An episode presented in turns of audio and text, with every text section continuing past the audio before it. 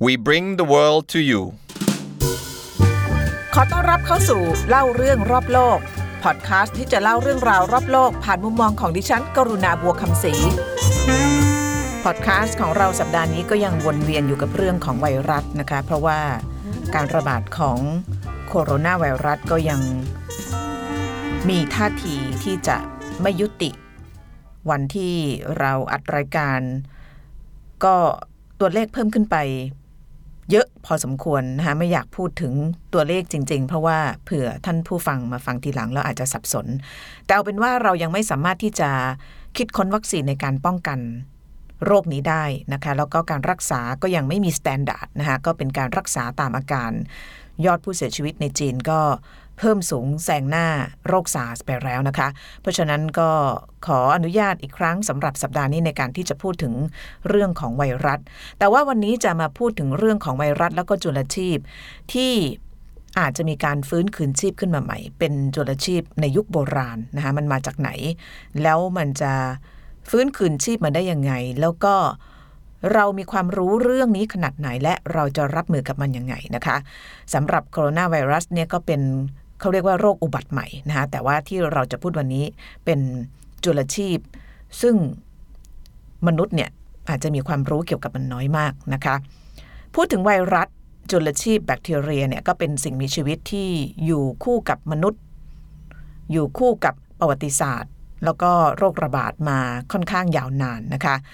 จริง ๆ แล้วไอ้พวกนี้มันก็อยู่ในทุกๆทที่นะคะในร่างกายของเราก็มีร่างกายของสัตว์ อยู่ในธรรมชาติอย่างเช่น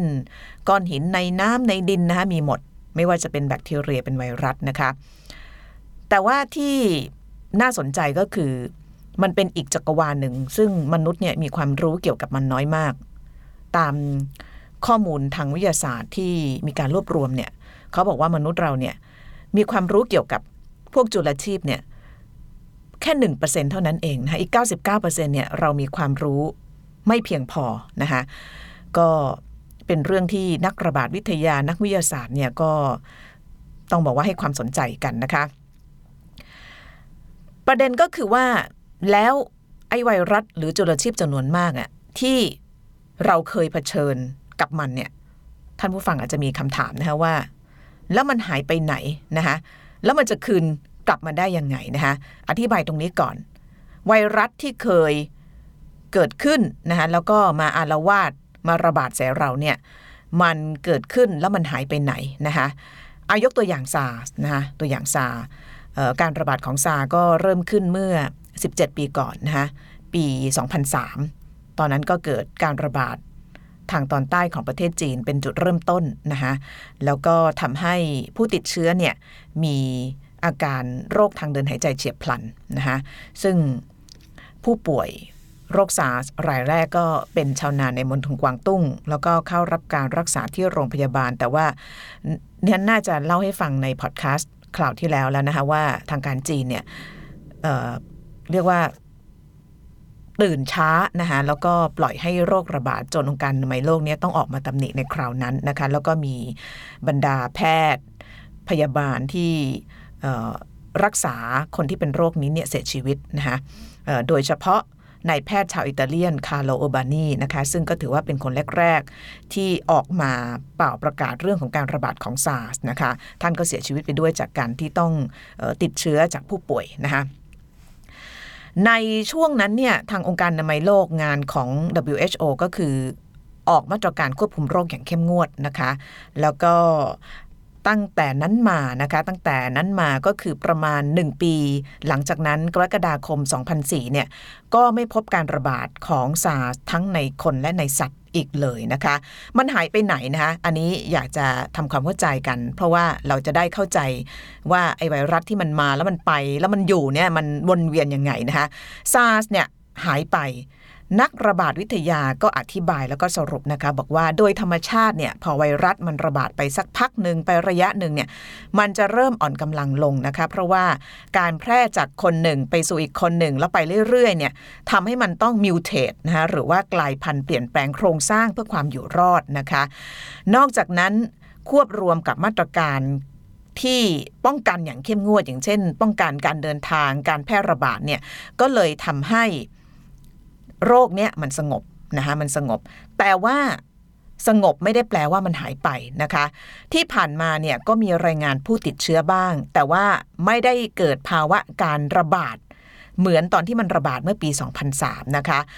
โดยนักระบาดวิทยาอธิบายนะคะบอกว่าการแพร่ส่วนใหญ่ของซาร์สที่เกิดขึ้นหลังจากสงบไปเมื่อปี 2004 เนี่ยส่วนใหญ่จะเกิดจากอุบัติเหตุในห้องแลบ หรือห้องปฏิบัติการทางวิทยาศาสตร์นะคะอย่างเช่นในสิงคโปร์แล้วก็ไต้หวันที่มีการบันทึกไว้นะคะ เพราะว่ามันไปเกิดการกระตุ้น ถูกที่ถูกเวลาแล้วไวรัสมันก็อาจจะฟื้นคืนชีพขึ้นมาได้นะคะ เพราะฉะนั้นไวรัสเวลามันมาแล้วเนี่ยมันระบาดแล้วเนี่ยบางทีที่มันสงบไปเนี่ย มันก็แค่รอเวลากลับคืนมาใหม่เท่านั้นฮะอย่างอีโบลาที่เราเล่าไปเนี่ยก็กลับมาระบาดสองครั้งสามคราวด้วยกันนะคะเพราะฉะนั้นนี่คือคำอธิบายว่าไวรัสที่มันอยู่บนโลกของเราเนี่ยที่เรารู้จักมันไม่ค่อยเยอะมากเนี่ยแล้วก็บางตัวเรารู้จักบางตัวเราเคยเจอแล้วมันก็หายไป แต่บางตัวที่เราไม่เคยเจอเนี่ยอันนี้ก็คือประเด็นหลักๆ ของพอดแคสต์ของเราในวันนี้นะคะ การฟื้นคืนชีพของไวรัสไม่ว่าจะเป็นซาร์สเป็นเมอร์สหรือเป็นอะไรก็ตามเนี่ยคำนี้อาจจะน่ากังวลนะคะแต่ว่าถ้าเป็นไวรัสที่เราเคยรู้จักมาก่อน ก็อาจจะไม่ต้องกังวลมากนะคะ เพราะว่าเรามีองค์ความรู้ มียาในการรักษา หรือบางชนิดเนี่ยอาจจะมีวัคซีนในการป้องกันด้วยซ้ำไป แต่ว่าถ้าเป็นจุลชีพ หรือว่าไวรัสที่เราไม่เคยรู้จักมาก่อนเนี่ยเราจะเอาอยัางไงนะคะ นั่นก็คือไวรัสหรือว่าจุลชีพในยุคโบราณนะคะ ต้องบอกข้อมูลนิดนึงก่อนนะคะที่บอกว่าจุลชีพที่มันน่ากังวลเนี่ยก็เพราะว่ามนุษย์เราเนี่ยเพิ่งจะค้นพบ ยาปฏิชีวนะ เพื่อต่อสู้กับโรคเชื้อโรค จากแบคทีเรียจากจุลชีพเนี่ยเมื่อ 70 ปีที่ผ่านมาเท่านั้นนะคะ แล้วก็วัคซีนจะเกิดขึ้นได้ก็ต่อเมื่อ เราต้องมีโรคนั้นขึ้นมาก่อน แล้วเราเอาเชื้อเนี่ยมาสร้างนะคะภูมิคุ้มกันให้กับร่างกายนะคะแปลว่าไอไวรัสที่ก่อนที่จะมียาปฏิชีวนะเกิดขึ้นเนี่ยมันเป็นไวรัสที่ ที่เราควรจะต้องกังวลหรือเปล่านะคะอันนี้ก็คือไวรัสที่อยู่ในกลุ่มของจุลชีพ ยุคโบราณนะคะหรือว่ายุคก่อนที่เราจะมีความทันสมัย หรือว่ายาปฏิชีวนะในการรักษาโรคนะคะ จุลชีพยุคโบราณนั้นมาจากไหนนะคะจริง ๆ แล้วนี้ก็เคยพูดไปเนาะเราเคยพูดเรื่องของภาวะโลกร้อนมาเยอะนะคะ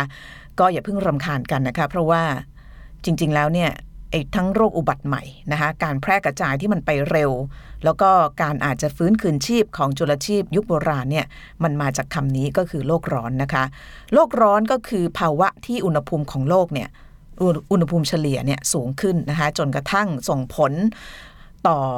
แพทเทิร์นหรือว่ารูปแบบของสภาพภูมิอากาศนะคะ ผลที่เราอยากจะพูดถึงวันนี้นะคะผลกระทบจากภาวะโลกร้อนที่เราอยากจะพูดถึงวันนี้แล้วมันมีความสัมพันธ์กับการฟื้นคืนชีพของจุลชีพยุคโบราณเนี่ยก็คืออุณหภูมิที่ร้อนขึ้นเนี่ยมันทำให้น้ำแข็งขั้วโลกละลายนะคะ แล้วก็มันจะเกิดปัญหาหลายอย่างด้วยกันนะคะทั้งปัญหาของการ ปล่อยก๊าซมีเทนนะคะก๊าซมีเทนก็เป็นหนึ่งในกลุ่มของก๊าซเรือนกระจกนะคะคือน้ำแข็งที่มันเกาะแน่นอยู่เป็นล้านล้านปีเนี่ยพอมันละลายเนี่ย เขาบอกว่ามันจะมีก๊าซมีเทนออกมานะคะก๊าซมีเทนก็จะล่องลอยขึ้นไปบรรยากาศของโลกนะคะไปปนกับไอ้พวกก๊าซคาร์บอนไดออกไซด์แล้วก็ก๊าซเรือนกระจกที่เกิดจากกิจกรรมออของพวกเราประจำวันเนี่ยบวกเข้าไปเนี่ยมันยิ่งจะทำให้ภาวะโลกร้อนเนี่ยร้อนมากยิ่งขึ้น แต่ว่าอีกอันหนึ่งที่สำคัญก็คือไอ้พวกจุลชีพต่างๆ ที่มันอยู่ในน้ำแข็งนะคะที่เรียกว่า permafrost เนี่ยมันจะฟื้นขึ้นมานะคะ ก้อนหินที่ดำรงอยู่ตั้งแต่ยุคน้ำแข็ง แล้วก็เกิดการทับถมของดินมากขึ้นเรื่อยๆเนี่ยมันถูกแช่แข็งไว้หลายพันปี พื้นดินที่แช่แข็งนะคะพื้นดินที่แช่แข็งจำคำนี้ไว้นะคะเราจะได้ยินบ่อยขึ้น เรียกว่าชั้นดินเยือกแข็งคงตัวหรือว่า permafrost นะคะ ใครที่เป็นแฟน ๆ หรือว่าเป็นแฟนคลับของ เกรตาทุนเบิร์กนะคะจะได้ยินเธอพูดเสมอๆในเวทีระหว่างประเทศเกี่ยวกับโลกร้อนนะคะ เธอมักจะพูดนะคะว่าอันหนึ่งที่มันประหวั่นพรั่นพรึงอนาคตของโลกมนุษย์มากก็คือการละลายของพื้นดินแช่แข็ง หรือว่าชั้นดินเยือกแข็งคงตัวที่เรียกว่า permafrost นะคะ permafrost เนี่ยมันอยู่ลงลึก หลายร้อยเมตร ส่วนใหญ่จะอยู่ในพื้นที่บริเวณภูมิภาคอาร์กติกนะคะซึ่งเป็นภูมิภาคที่ปกคลุมไปด้วยน้ำแข็งนะคะ หลายร้อยตารางกิโลเมตรนะคะ แต่ว่าภาวะโลกร้อนเนี่ยมันกำลังทำให้พื้นดินเนี่ยมันอ่อนขึ้นอย่างรวดเร็วนะคะ น้ำแข็งอาร์กติกเนี่ยค่อยๆละลายไปปลดปล่อยไวรัสแล้วก็แบคทีเรียที่จำศีลหลับใหลตั้งแต่ยุคหลายพันปีก่อนให้เกิดขึ้นมานะคะ แล้วก็การละลายของน้ำแข็ง ในอาร์กติกเนี่ยแต่ก่อนเนี่ยเมื่อไม่กี่ปีที่ผ่านมาเนี่ยจำได้ว่านักวิทยาศาสตร์บอกว่ามันค่อย ๆ ละลาย แต่ว่าปี 2 ปีที่ผ่านมามันมีหลักฐานที่ชี้มากขึ้นว่า มันกำลังหลอมละลายชนิดชั่วข้ามคืนนะคะ นอกเหนือจากจะปล่อยก๊าซคาร์บอนไดออกไซด์แล้วก็มีเทนแล้วเนี่ยอย่างที่บอกเนี่ยก็คือที่จะออกมาก็คือจุลชีพโบราณนะคะ แล้วก็เรื่องนี้ไม่ใช่เรื่องที่ไกลเกินความจริง นั่นจะไล่ ให้ดูนะคะว่านักวิทยาศาสตร์เขาเจออะไรมาบ้าง ในช่วงที่ permafrost เนี่ยมันเริ่มละลายอย่างรวดเร็วนะคะ ไล่มาตั้งแต่ปี 2005 เนี่ยนักวิทยาศาสตร์ขององค์การนาซาค้นพบเชื้อแบคทีเรียCarnobacterium นะคะซึ่งฝังตัวอยู่ในเขตอลาสก้ามานานกว่า 32,000 ปีนะคะ 32,000 ปีนั่นก็ยุคของช้างแมมมอธที่มีชีวิตอยู่นะคะ ทางนักวิทยาศาสตร์เนี่ยพบว่า ไอ้แบคทีเรียตัวนี้มันสามารถเคลื่อนไหวได้หลังก้อนน้ำแข็งที่ห่อหุ้มอยู่ละลาย อืมนะคะไล่มาอีกปี 2007 นักวิทยาศาสตร์จากนาซาทีมเดียวกันนะคะ ค้นพบแบคทีเรียโบราณที่จำศีลอยู่ใต้ฐานน้ำแข็งในเขต Beacon แล้วก็ Mullins ของแอนตาร์กติกานะคะแอนตาร์กติกานี่ก็อยู่ทางขั้วโลกใต้นะคะ อันนี้มีอายุ 8 ล้านปีนะคะแล้วก็ทีมค้นพบเนี่ยสามารถปลุกชีวิตพวกมันขึ้นมาที่มันหลับใหลอยู่เป็น ไม่รู้กี่กี่ล้านปีให้ขึ้นมาได้นะคะปี 2014 นะคะทีมนักวิทยาศาสตร์ฝรั่งเศสนำโดยดร.ไมเคิล คลาเวรีนะคะสามารถทำให้เชื้อไวรัสสองสายพันธุ์ ที่ชื่อว่าพิทโทไวรัสนะคะแล้วก็มิโลไวรัสเนี่ยกลับมามีชีวิตได้อีกครั้งนะคะ พวกมันเนี่ยฝังตัวอยู่ใต้ชั้นดินเยือกแข็ง หรือว่าโพรมฟอสในเขตไซบีเรียนะคะ มีอายุเก่าแก่ประมาณ 30,000 ปี แล้วก็ ไวรัสเหล่านี้เนี่ยมีขนาดใหญ่จนสามารถมองเห็นได้ด้วยกล้องจุลทรรศน์แบบธรรมดาเท่านั้นนะคะ ถัดมาอีกปี 2016 อันนี้ก็จริง ๆ แล้วเป็นข่าวใหญ่ ในแวดวงของคนที่สนใจเรื่องโลกร้อนนะคะ คืออันนี้มันใกล้ตัวเรามากเลยนะคะเกิดขึ้นที่ภูมิภาคอาร์กติกมีเด็กชายวัย 12 ปีเสียชีวิต เพราะว่าติดเชื้อแอนทรักแอนทรักเนี่ยจริง ๆ แล้วเราก็ได้ยินเนาะเออมันก็แบบมีมี ช่วงผู้ก่อการร้ายผู้อะไรนะแต่ว่าความน่าสนใจของแอนทรักที่เด็กชายคนนี้ติดเนี่ยเกิดขึ้นนะคาดเดานะนักวิทยาศาสตร์คาดเดาดูจากหลักฐานทั้งหมดเนี่ยเกิดขึ้นจากคลื่นความร้อนในปีนั้นทำให้ชั้นดินเยือกแข็งหรือว่า permafrost ที่อาร์กติกตรงนั้นเนี่ยละลายตัวนะคะ จนกระทั่งซากกวางเรนเดียร์ที่ตายด้วยโรคแอนแทรกซ์เมื่อ 75 ปีที่แล้วเนี่ยที่มันอยู่ใต้ดินเนี่ยขึ้นมาสัมผัสกับน้ำและอากาศ อันนี้คือคือข่าวใหญ่มากนะ แล้วเกิดขึ้นเมื่อปี 2016 ก็คือเมื่อ 3-4 ปีที่ผ่านมานี่เองนะคะ แล้วก็ปี 2017 เนี่ย นักวิทยาศาสตร์นาซาก็ค้นพบจุลชีพอายุ 50,000 ปี ซึ่งมันจำศีลอยู่ในกระเป๋าเล็ก ๆ ของผลึกหินที่ลึกลงไปอยู่รายร้อยเมตร ในเมืองแห่งหนึ่งของประเทศเม็กซิโกนะคะ แล้วก็พอถูกกระเทาะจากผลึกหินเนี่ย พวกมันก็ฟื้นคืนชีพ แล้วก็เริ่มแบ่งเซลล์เพื่อที่จะแพร่พันธุ์ทันทีนะคะ ถัดมา เมื่อ 2 ปีที่แล้วจริงยังไม่ 2 ปีเต็มปี 2018 นะคะนักวิจัยกลุ่มหนึ่งเปิดเผยข้อมูลการพบเชื้อไวรัสโบราณที่ฝังตัวอยู่ใต้ฐานน้ำแข็งทางภาคตะวันตกเฉียงเหนือของทิเบตนะคะ กลุ่มจุลชีพทั้งหมดมีอายุตั้งแต่ 520 ถึง 15,000 ปีนะคะจุลชีพ 28 สายพันธุ์จากทั้งหมด 33 สายพันธุ์เป็นสายพันธุ์ที่นักวิทยาศาสตร์ไม่เคยพบมาก่อนนะคะ อธิบายยังไงว่าทำไมไอ้พวกจุลชีพพวกนี้เนี่ยมันถึงอยู่ได้นานแล้วก็ไม่ตายนะคะ นักวิทยาศาสตร์เขาอธิบายว่าจุลชีพเหล่านี้เนี่ยมันจำศีลอยู่ได้นาน เพราะว่าบางชนิดเนี่ยมีการสร้างสปอร์ขึ้นมาห่อหุ้มตัวนะคะอย่างเช่นแอนแทรกซ์นะคะหรือว่าไวรัสขนาดใหญ่อย่างไวรัสตระกูล sibericum ในไซบีเรียเนี่ยพอมันสร้างสปอร์ขึ้นมาก็จะช่วยรักษา DNA ของพวกมันไว้ได้นะคะพอมีออการปกป้องตัวเองเงี้ยมันก็ไม่ตายนะคะ ที่น่ากังวลอย่างที่บอกไปตั้งแต่ตอนแรกเนี่ยปัจจุบันเรายังมีข้อมูลน้อยมาก คือไม่ใช่ว่าไวรัสหรือแบคทีเรียทั้งหมดเนี่ยมันจะเป็นอันตรายนะคะอันนี้นักวิทยาศาสตร์เขาบอกเอง แต่ว่าที่มันน่ากังวลก็คือว่าปัจจุบันเรามีข้อมูลน้อยมากเกี่ยวกับเชื้อไวรัส แล้วก็แบคทีเรียเหล่านี้นะคะ นั่นหมายความว่าในจำนวนการค้นพบมากมายเนี่ยนักวิทยาศาสตร์ยังไม่อาจทราบได้ว่าจุลชีพ ชนิดใดบ้างที่เป็นอันตรายต่อมนุษย์นะคะ ก็อย่างที่บอกเนี่ยไวรัสแล้วก็แบคทีเรียมันเหมือนอีกจักรวาลกาแล็กซี่หนึ่งเลยนะคะที่ความรู้ความเข้าใจของมนุษย์เนี่ยมันยังไปได้ไม่หมดนะคะแม้แต่ในร่างกายของเรา ซึ่งเป็นที่อยู่ของแบคทีเรียเนี่ยเขาบอกว่าเราก็รู้เรื่องเกี่ยวกับแบคทีเรียในร่างกายเราน้อยมากนะคะอออย่างที่เขาบอกเนี่ยทุกวันนี้เนี่ยมนุษย์ไปถึง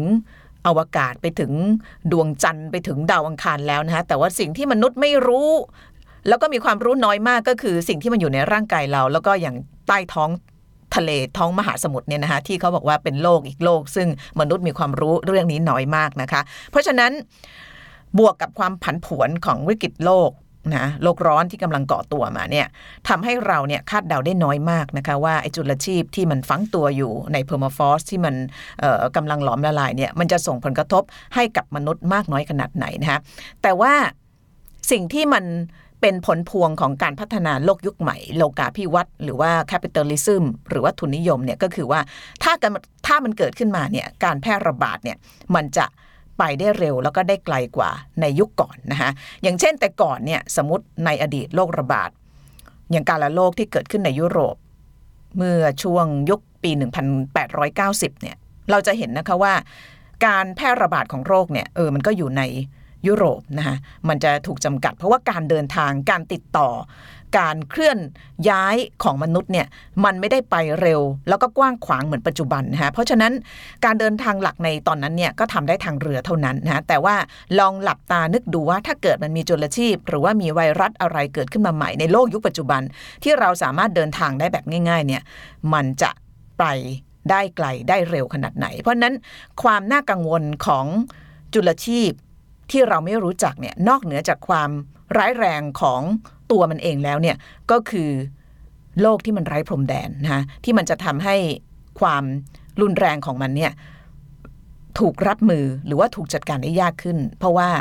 การติดต่อสื่อสารการเดินทางของมนุษย์ที่มันง่ายขึ้น นั่นเองนะคะ อันนี้ก็อาจจะเปรียบเทียบได้กับการระบาดของโคโรนาไวรัสนะคะ จริง ๆ แล้วถ้าเกิดเรานึกถึงว่าถ้าเกิดโรคนี้มันระบาดสัก เอาไม่ต้องไกลมากอะสัก 50 ปีที่แล้วเนี่ยการแพร่ระบาดไปเร็วหลาย ๆ ประเทศ แบบที่เราเห็นในวันนี้เนี่ยมันอาจจะไม่เป็นอย่างนั้นก็ได้นะคะเพราะว่าการเดินทางไม่ได้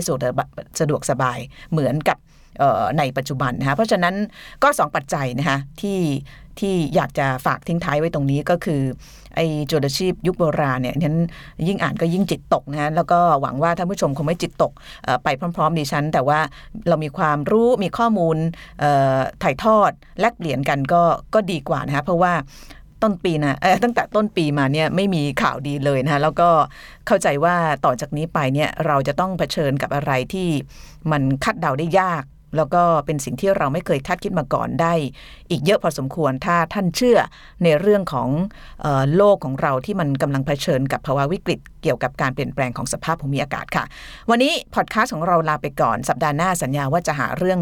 เบาๆมาคุยกันนะคะแล้วก็สนุกด้วยนะคะเป็นเรื่องราวที่เเรียนเพิ่งเขียนสคริปต์เสร็จนะคะกำลังจะออกในรายการรอบโลกบายกรุณาบัวคำศรีทาง PPTV HD ช่อง 36 แต่ว่า